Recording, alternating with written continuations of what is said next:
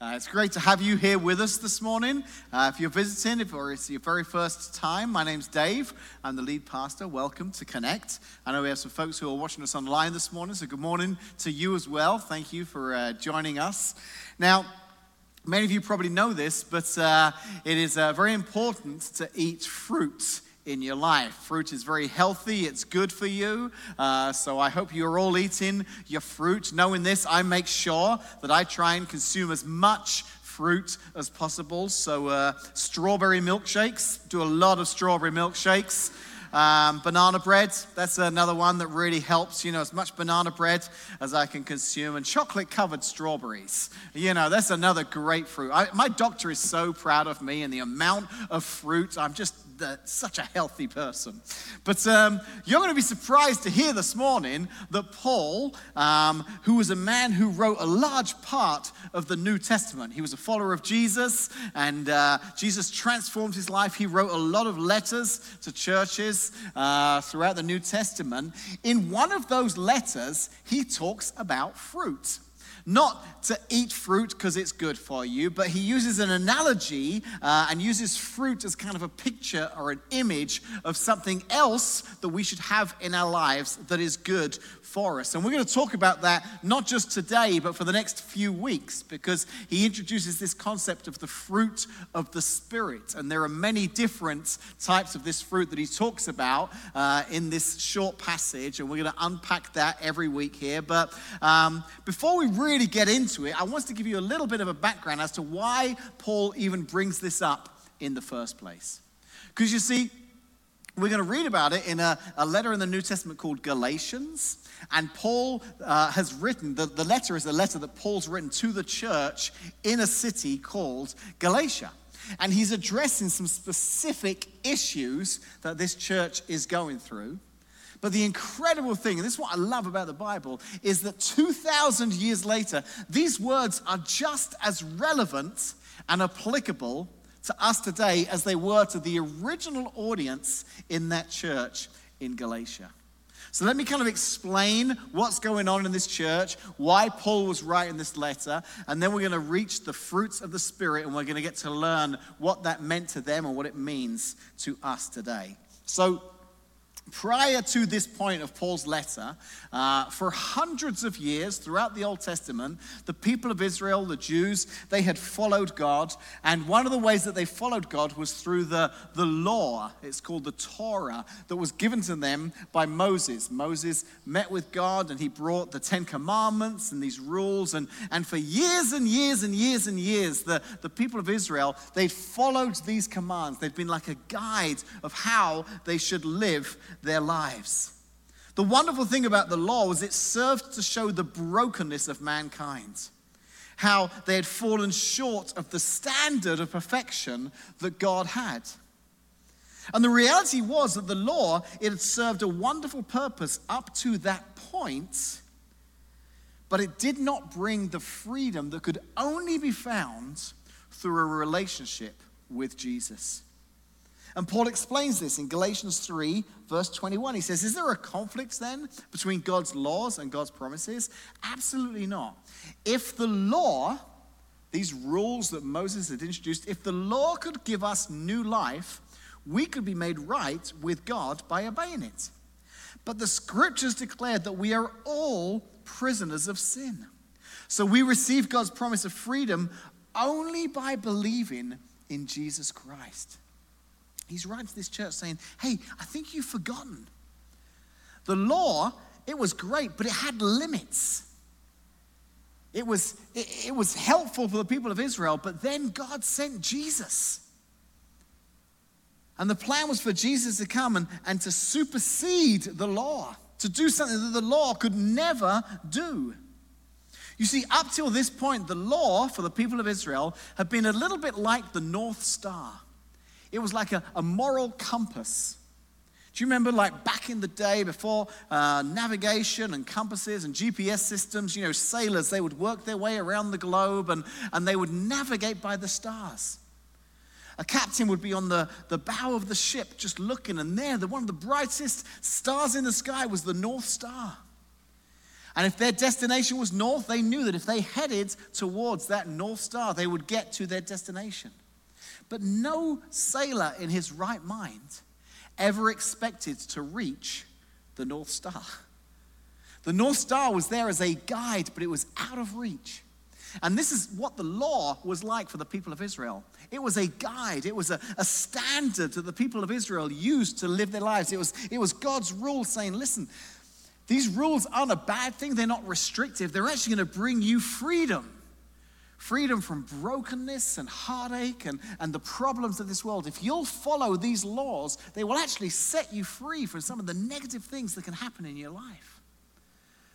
But like the North Star, this law, these standards, you can guide your life. You can use them as something you point yourself towards, but you'll never, ever get there because you'd have to be perfect. You'd have to obey every single law. And all of us know that there's no way that could be possible. Which is why the law was always just a temporary solution to the problem of sin until God's permanent solution came along and that was Jesus. God sent Jesus to die in our place, the permanent solution. So that through a relationship with Jesus, we can never be perfect, but we can, we can embrace the life of a man who lived a perfect life, who died in our place. We can now be reconnected with God through the sacrifice of Jesus. Paul talks about that. He continues in verses 24 and 25 of Galatians 3. Let me put it another way. The law, the Old Testament, the Torah, the law was our guardian until Christ came. It protected us until we could be made right with God through faith. And now that the way of faith has come, we no longer need the law as our guardian. So, Paul is saying this because he's writing to the church in Galatia because they've kind of forgotten this. They're starting to creep back into some of their old habits. They're starting to drift back to, to living by the law instead of out of a relationship with Jesus. One of the examples of how they were doing this, there were brand new people in the city of Galatia who were becoming Christians, who were making the decision to follow Jesus. Many of them were Gentiles. That means they didn't grow up in the Jewish tradition. And these, these Jewish Christians in Galatia were saying, well, now that you're a Christian, you need to get circumcised because that's what the law told us to do. And you need to realize this is a, uh, a culture prior to anesthetics. so these are some grown men who are really being asked how committed they are to following Jesus. And Paul's like, no, no, no, no. You're, you're getting caught up in some of the rules and the regulations of the law. Jesus came to set us free from that. And not just that, Paul's writing to Galatians saying, not just that, he also, when Jesus left, God sent the most incredible gift that any of us could ever imagine. Jesus had to go so that God could be present through what we now know as the Holy Spirit. And the Holy Spirit, He's going to be like a game changer in your life. You don't have to, to strive to do this in your own strength because God wants to send a helper. For those who don't know, a couple of weeks ago, I was on a, a, trip that took me over to Africa with an organization called World Vision. And, and part of that trip uh, involved me climbing, hiking to the very top of a mountain called Mount Kilimanjaro, 19,400 feet. I prepared as much as I could for the trip physically, I trained, but I knew that there was no preparation for the altitudes that I would have to battle against. Someone told me that at 19,000 feet, the air is so thin, there's so little oxygen in the air that it would be like taking one of our coffee stirrers from the, uh, the bench out there and putting it in your mouth and breathing through that. That's how it feels to be breathing at that altitude. There's, there's just so little oxygen. So, we knew it was a real risk. There was one uh, member of our team who just through exhaustion couldn't make it to the top. Another lady actually started to get some altitude sickness, something called HAPE, which is high altitude pulmonary and uh, sickness. And uh, she was getting some fluid on her lungs as she was coughing. So, so it was the real deal. So I really tried to make sure I had as much help as possible to get me to the top of this mountain. I, I learned that the more hydrated you are, the better chance you have at high altitude. So I just drank and drank and drank. I drank water for days beforehand. I drank water the whole time I was there. I drank a lot. As a result, I had to use the bathroom a lot. But man, I just tried to stay as hydrated as possible. When we were actually on the hike, um, we would fill up our water jugs each day, and I took something with me called Liquid IV. It's just full of electrolytes, and I poured that into one of my uh, flasks. So I was just really trying to get as many electrolytes back into my system as possible. I took some medicine called Diamox that helps you adapt to high altitude uh, quicker than normal. I took snacks, energy bars. I took a loaf of bread and a jar of peanut butter with me because it's good energy. Now, you need to know I took a loaf of bread and crunchy peanut butter because that is the only way to eat peanut butter, okay? Just to clarify that out here this morning, okay? So it literally is on the label peanuts butter. If you can't crunch the peanuts as you're eating, you're not eating peanut butter, you're just eating butter. What's the point of that? So, um, I was eating a crunchy peanut butter. I was doing everything I could to give me a little bit of help, a little bit of an edge as I made that climb. And Paul, as he's writing this letter to the Galatians, he's saying, God's given you something special. He's given you a little bit extra here to give you some extra strength in your walk as followers of Jesus. And it's the idea behind the subject that we're going to be speaking on for the next several weeks here at Connect because he explains the problem. Paul says, here's the challenge that we face. Galatians 5 19 to 21. When you follow the desires of your sinful nature, the results are very clear sexual immorality, impurity, lustful pleasures, idolatry, sorcery, hostility, quarreling, jealousy, outbursts of anger, selfish ambition, dissension, division, envy, drunkenness, wild parties, and other sins like these. I love it when Paul does lists like this because I feel like sometimes we start reading it thinking, oh, yeah, those people, those people. And then suddenly there's one word you're like, oh, yeah, that's me. So, uh, I mean, he, he, he covers everything.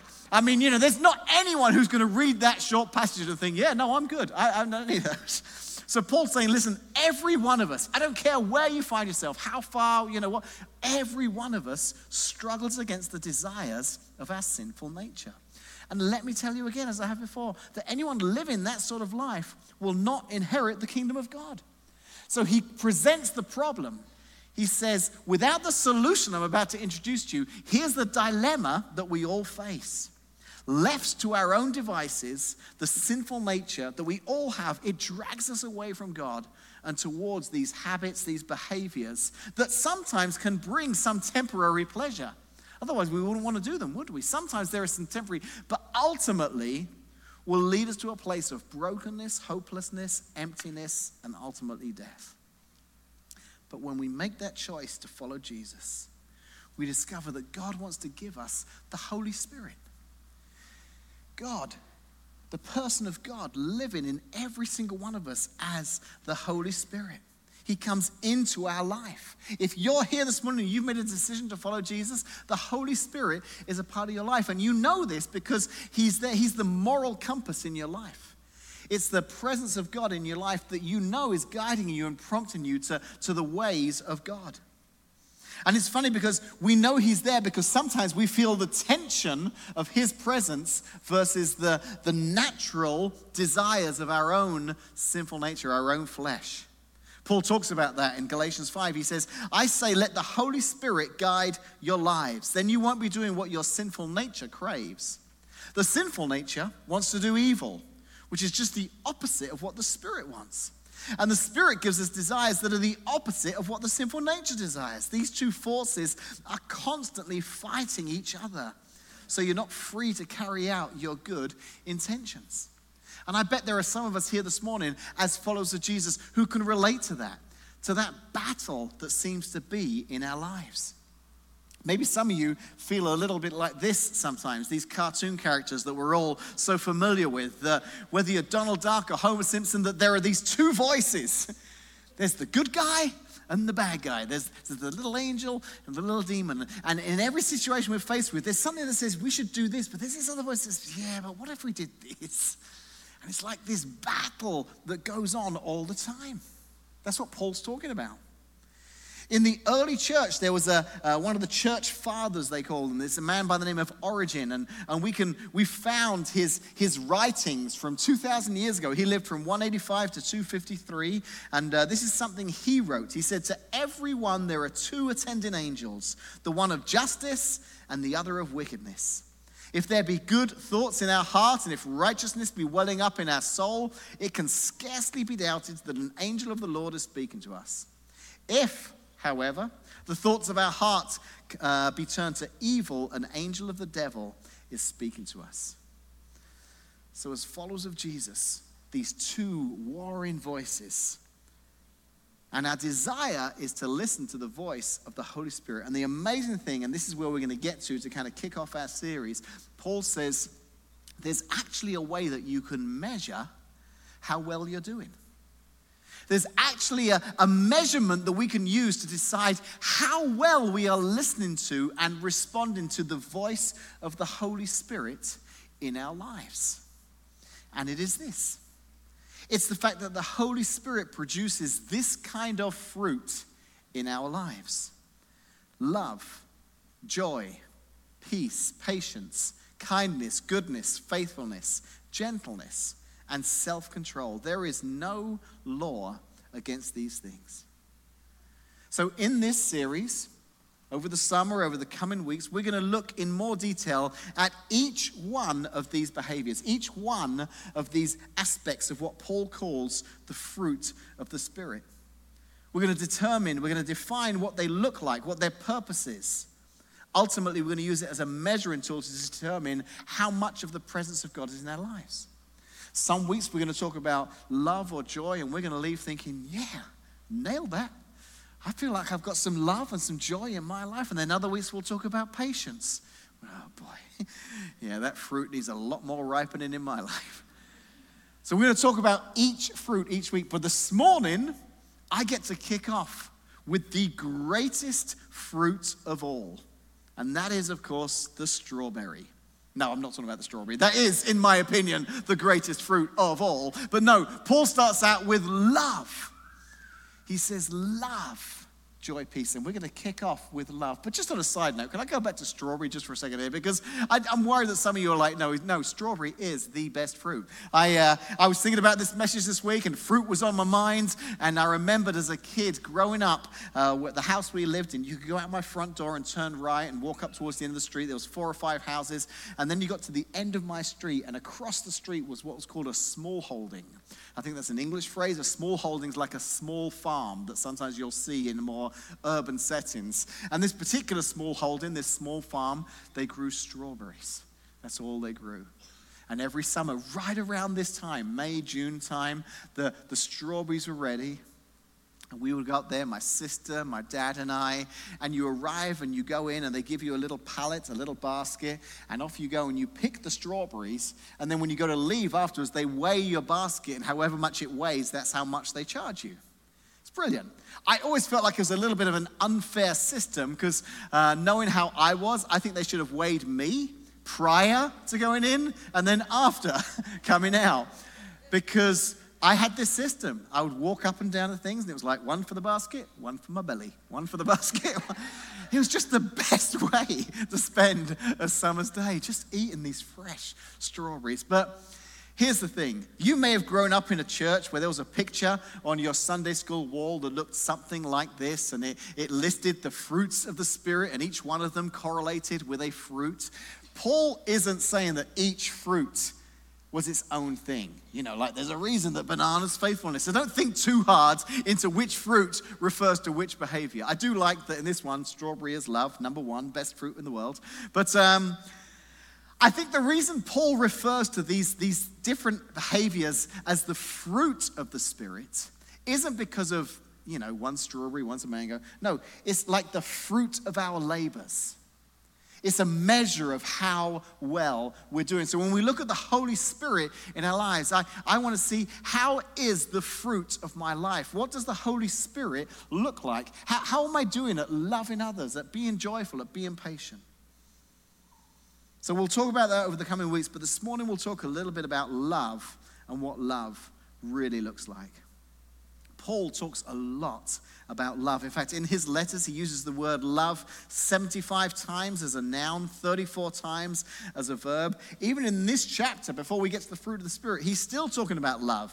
In verse 13, he says, You've been called to live in freedom, my brothers and sisters, but don't use your freedom to satisfy your sinful nature. Instead, use your freedom to serve one another in love. The whole law can be summed up in this one command love your neighbor as yourself. He's quoting uh, part of that Torah, the law from Leviticus love your neighbor as yourself. But if you are always biting and devouring one another, watch out.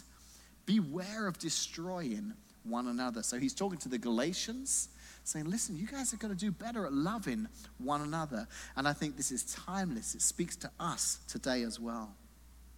So the truth is, I feel like I could do the whole series just on love. I think there's so much we could talk about throughout Scripture of God's love for us, how we can share His love with others. So this morning we're going to just scratch the surface. We're going to take a very high up view of, of love, but hopefully in a way that'll send us away this morning with just some ideas of how we can measure the Holy Spirit in our lives in the area of love.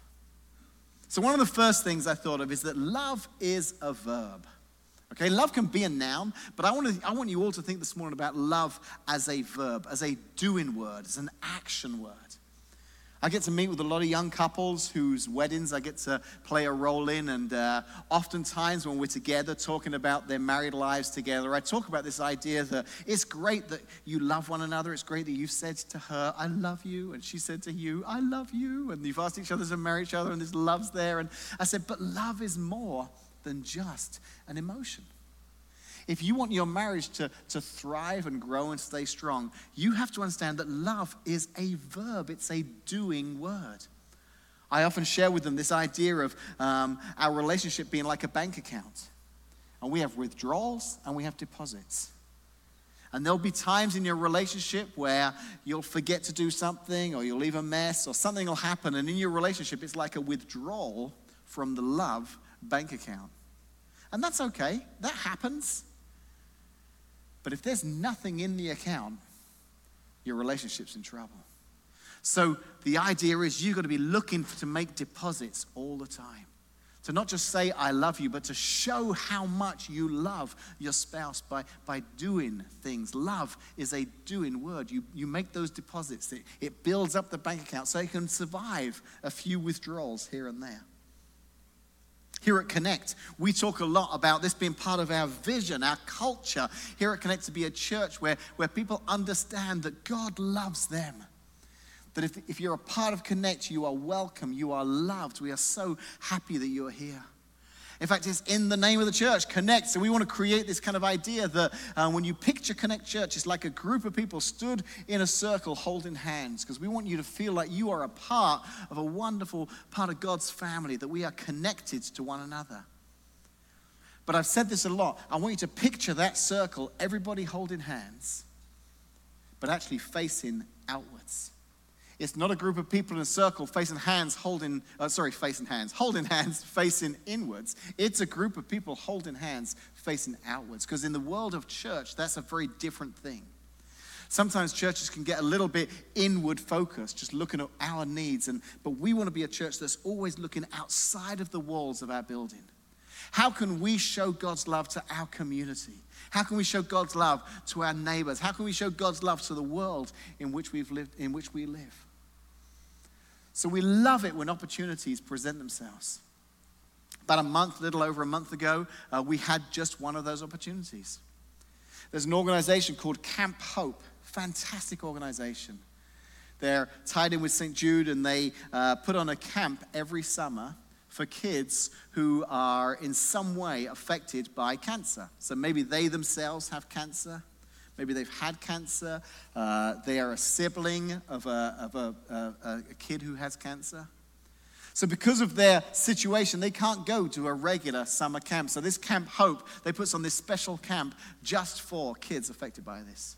It's fantastic. Several of our families in Connect are involved in this camp. It's brilliant. So, we heard that um, because none of these kids paid to go to this camp, it's completely free. So we heard they had a need. There's a lot of food they have to prepare for this camp. They said, Connect, would you be willing to um, raise some funds to help cover the cost of all the fruit for the week? And I said, Absolutely. How much is that? They said about $3,000. So we came to you a few weeks ago and said, We would love to be able to raise enough money to cover the cost of the fruit for the camp. Well, I'm thrilled to tell you that this morning we have a guest here. It's Shelley Lee. Am I getting that? Yeah, Shelley Lee from Camp Hope. And I asked if she would come and give us a little update on how the camp went, how our funds went, how much we were able to raise. And I hadn't planned it this way, but we planned this ages ago. It turns out that the very first day we're talking about the fruit of the Spirit, we're going to get to find out how well we did at helping with the fruits of Camp Hope. So let's welcome Shelley Lee.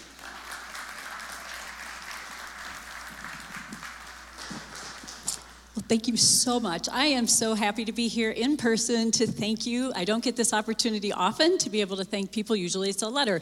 But thank you so much for letting me be here to tell you that you made a gigantic impact. I love the mission of Connect Church and what you're doing in community and how you've supported us. You far exceeded my expectations, our, our expectations for um, the fruit for the week. So I've got a little bit more to share with you about that. But I wanted to tell you a little bit more about Camp Hope, just in case if you don't know about us. So, our mission is written there. I'm not going to read it all to you, but really, just as Dave said, that we um, support kids with cancer, blood disorders, um, and ages 6 to 16. Uh, they're able to come out to the campground and be there all week long. Um, also, as he mentioned, we do also support siblings, and we feel very strongly about that. We want to help our siblings. We know that their world's turned upside down when they see their whole family um, rallying around that patient. So um, we want to support them as well. So that is just really a little bit more about what Camp Hope does. Um, so anyway, um, this our camp is held out at Timber Point Outdoor Center. It is an ADA um, fully accredited, accessible campground, so that the kids are able to do things. So long-term side effects won't affect them out there. They're able to still do some things like zip lining and rock wall climbing. Even if they're in a wheelchair, we're able to get them up there. So that's why it's important to have a, a fully accessible campground. Um, this is Camp Hope. This was this year, 2023. Those are our campers. Um, it was a great group. We had a lot of kids and a lot of counselors there. So um, that's our group for Camp Hope. Um, so I, I, I, chose some pictures because I thought you'd want to see some of the kids in action. But these are some of our patients and our siblings, and they connect all together because they build friendships for a lifetime. It's an opportunity for them to get away from the hospital, to do something different and meet friends that have already been through similar circumstances, um, also to try something new. So just wanted to go through this really quickly, not going to read it all to you, but we had 100 campers. There were 63 patients, 28 of those were on active therapy and out at campground at the campground. Um, 44 were oncology. We had some hematology patients. We had 37 siblings, which is great, and two day campers. The note about the day campers is um, we started day camp because we thought you know a couple kids might not be able to make it through the week. By day one, they changed their minds and they decided to stay the whole week. So that was great. We also had zero homesick campers, first time ever. So that was exciting. So we get excited about that. Yeah. Um, okay, so in this picture, this just gives you an idea what it looks like in the lodge for our meal times. Um, you might recognize a person in the front there. Devin Lambert. She, I believe, attends here. ah, there she is. Yay. So she is one of our counselors. Yay, Devin. Um, she's one of our counselors at camp, and she does a phenomenal job with the kids. Um, but she's out there um, helping, and it was a long week, wasn't it, Devin? Absolutely. And then this, this is another familiar face, probably. You're going to see a lot of familiar faces going through here. This is Brian Tibbs, Washington Park Director. He actually volunteers his time to be out there and coordinate our whole kitchen for us and all the fruit, uh, everything that we do um, in the kitchen. So he's even making peanut butter and jelly sandwiches. I don't believe it's crunchy though. anyway, um, the ask was for fruit. Again, you already heard that. And strawberries uh, are the most popular uh, fruit, incidentally. But so we went through six, uh, I think, 14 flats of strawberries out there and cutting those all up. So you can see a few of that in the next picture. But what we asked for was $3,000. We thought that might cover the fruit for the week, and you did 5,500 $100 for us. So incredible. far exceeded our expectations, far exceeded our expectations. So thank you so much for doing that. I never expected you to go that far above and beyond. So thank you. Also, another familiar face, Kim over here, is she was the one that did the ask for me and was um, um, great. She helps out in so many different ways. Volunteer coordinator Mike, you've seen him uh, around town a little bit. and then Dave and Kathy, um, actually, Kathy, embroidered my dress for me, and she helps me in so many different ways for camp. But um, but also Dave is a board member of for us, and he also supports me um, greatly in just getting all of this off the ground and going. So I'm so thankful for that fun picture of just what we do, what, what we do at camp. We provide fun in every way, even with fruit. So, um, a lot of connection pictures. Um, this is one of our campers, Reed, over here, just showing that we, we um, help kids get involved and being as active and, as they can be out at campground, at the campground. A couple more pictures of just activities that we do. We do all kinds of things that, that provide connection for the kids so that they feel that they have that support for a lifetime. One fun fact is um, I've been doing camp for many, many years, but we had we've actually had campers that um, the connection is so great that they met at camp and they ended up growing up, getting married, and they have three, two children. Excuse me. So pretty fun pretty fun. Um, so, yeah, these are just a few other pictures. We have some great fun events that are out there at camp, and we support our kids in the best way possible.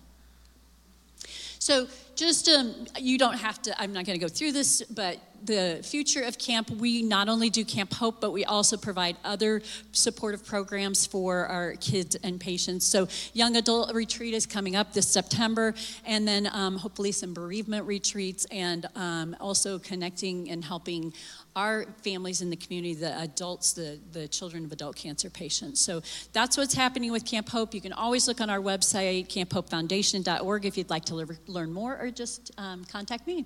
But thank you so much. You guys were incredible, um, incredible help to us. So thank you very much for your donations to us.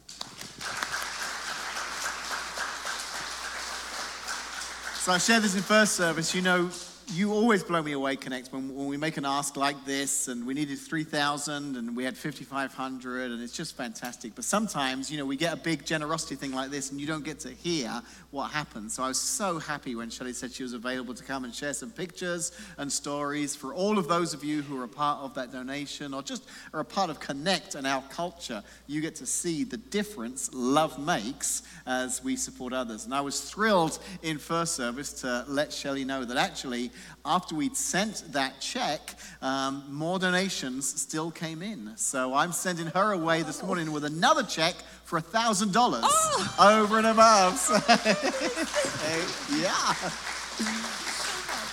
Thank you all. This is just incredible. And um, I just, the love that you give is amazing. Thank you for supporting Camp Hope. Absolutely. And you saw from that last slide, you know, that she is a fantastic visionary, a great leader who has a heart for this ministry to make a difference in the lives of these kids, but also to say, God, what, what's next? Where can I go? You know, what's the next big challenge? So I'm thrilled that uh, that extra money will go towards future uh, plans there. So, um, uh, for those who don't know, our students here at Connect returned from youth camp this last week. They had a fantastic time, and uh, some of them are here this morning. They got quite excited when Shelley said that uh, there are kids who have met at camp and are now married, because our kids are like, it's going to happen. I know that one I met, is this going to happen? So it may not. Hold on. Um, Love is a verb, and it's just brilliant when we see love um, change communities, change when we, when we have action behind our love. Uh, you're going to hear at the end an announcement that we're doing a, a back to school drive for the District 50 schools, and uh, we want to help families with the burden of some of those back to school supplies. So, another great way of showing love here at Connect. After service, you'll find out how you can uh, uh donate financially or just bring in school supplies, either way, to help uh, with that. You know, another great thing about love is that love changes people. Love changes people. I'm sure they saw that at Camp, Camp Hope. The, the outpouring of love for these kids just made a difference in their lives. And in my life, I've seen especially God's love change people. And I think one of the challenges for us as a church or the church is to remember that it's love that changes people. I remember as a kid, I used to have this book. It was called Aesop's Fables. And I loved it. I would read it and read it and read it. And I loved the illustrations and I loved the stories. Uh, if you're familiar with Aesop's Fables, he was a, uh, a Greek from a long time ago who wrote these, these stories with a purpose stories like analogies, parables. Uh, he wrote The Boy Who Cried Wolf, uh, The Tortoise and the Hare. But he also wrote one about the wind and the sun. And in this story, he talks about this wind and the sun having a wager with one another. They're arguing with one, one another one day, saying, I'm more powerful. No, I'm more powerful. And the wind says, Well, I'll prove to you how powerful I am. You see that traveler walking along the street down there?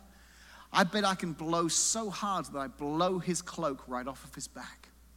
So the story goes that the wind starts to blow and blow and blow harder and harder and blow harder in an effort to try and get this guy's cloak off of his back. But the harder the wind blows, the tighter the man holds onto the cloak around his shoulders. Finally, he gives in, and the sun says, Let me try. And the sun just shines. And the heat and the warmth as this guy's walking on the road start to impact him. But before you know it, he's, he's opening up his cloak. And a little bit further, he's removing his cloak. And the sun wins the wager. And, and in the book, the, the, the lesson to be learned from this parable, this fable, is that gentleness and kind persuasion win where force and bluster fail. And I think about that sometimes for us as a church because we can get caught up sometimes in uh, this desire to, to make sure that we're, we're shouting at the darkness, that we're proclaiming to the world, you know, this is wrong and what you're doing is wrong and this kind of thing. And, and sometimes the louder we shout, it's almost like the tighter someone holds on to their cloak the tighter they pull their, their habits, their behaviors around them.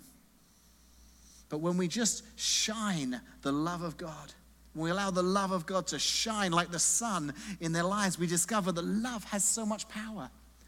That oftentimes people in their brokenness are there because they're looking for love. They're looking for hope. They're looking for a purpose in life. And we have that message to share. Just two verses from Romans, Romans 5:8, God showed his great love for us by sending Christ to die for us while we were still sinners. Jesus, God loved us so much that before we even turned to him, Jesus came and died. That's God's demonstration of love. And I'm convinced that nothing can ever separate us from God's love, neither death nor life, neither angels nor demons, neither our fears for today or our worries for about tomorrow. Not even the powers of hell can separate us from God's love. Nothing, no power in the sky above or in the earth below. Indeed, nothing in all of creation will ever be able to separate us from the love of God that is revealed in Christ Jesus our Lord. And maybe you're here this morning, you're feeling beat up and broken maybe ashamed or regretful some of the choices you've made or where you see your life currently heading. I want to tell you, God loves you so much. These two verses and many others are just constant reminders that wherever you're at right now, God loves you. He wants you to turn to Him. He wants you to find you. We, we sang that song earlier, The Reckless Love of God. The words are fantastic because it's almost reckless how much God loves you. Nothing can separate you from the love of God. I hope if you've not found it yet that you will turn to God and experience His love in your life. It will change your life forever.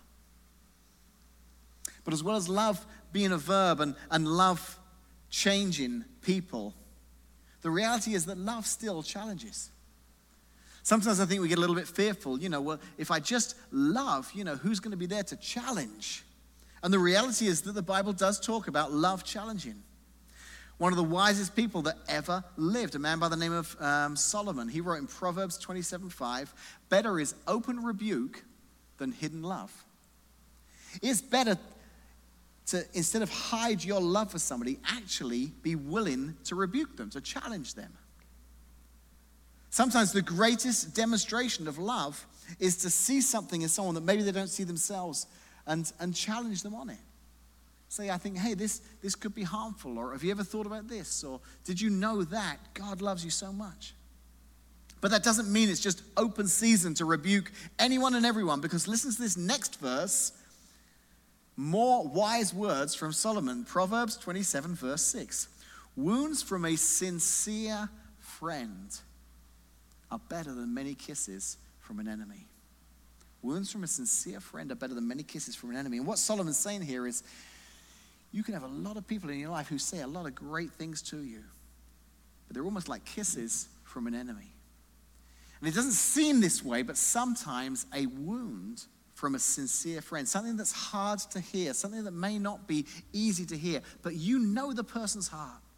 You know this person loves you and cares about you, and they wouldn't say this if they didn't. I've had situations in my life where dear friends of mine have said, Dave, be careful, or I want to challenge you on this, or and it was hard to hear, but I knew I needed to hear it. God spoke to me through that person. Sometimes love challenges. Love is a verb, it will change people, it can challenge. But let's never forget the greatest way for people to see God, who himself is the embodiment of love, is when we show him. Every opportunity we have, not just to say, I love you, but to show the love of God. That's the measure of that particular fruit of the Spirit in your life. Let's pray. Father, we love you so much. And God, we are so thankful for your love. It's immense. Before we even knew you, Lord, you'd sent Jesus, your one and only Son, to die for us because you loved us so much. That nothing can separate us. Nothing we ever do, Lord, can separate us from your love.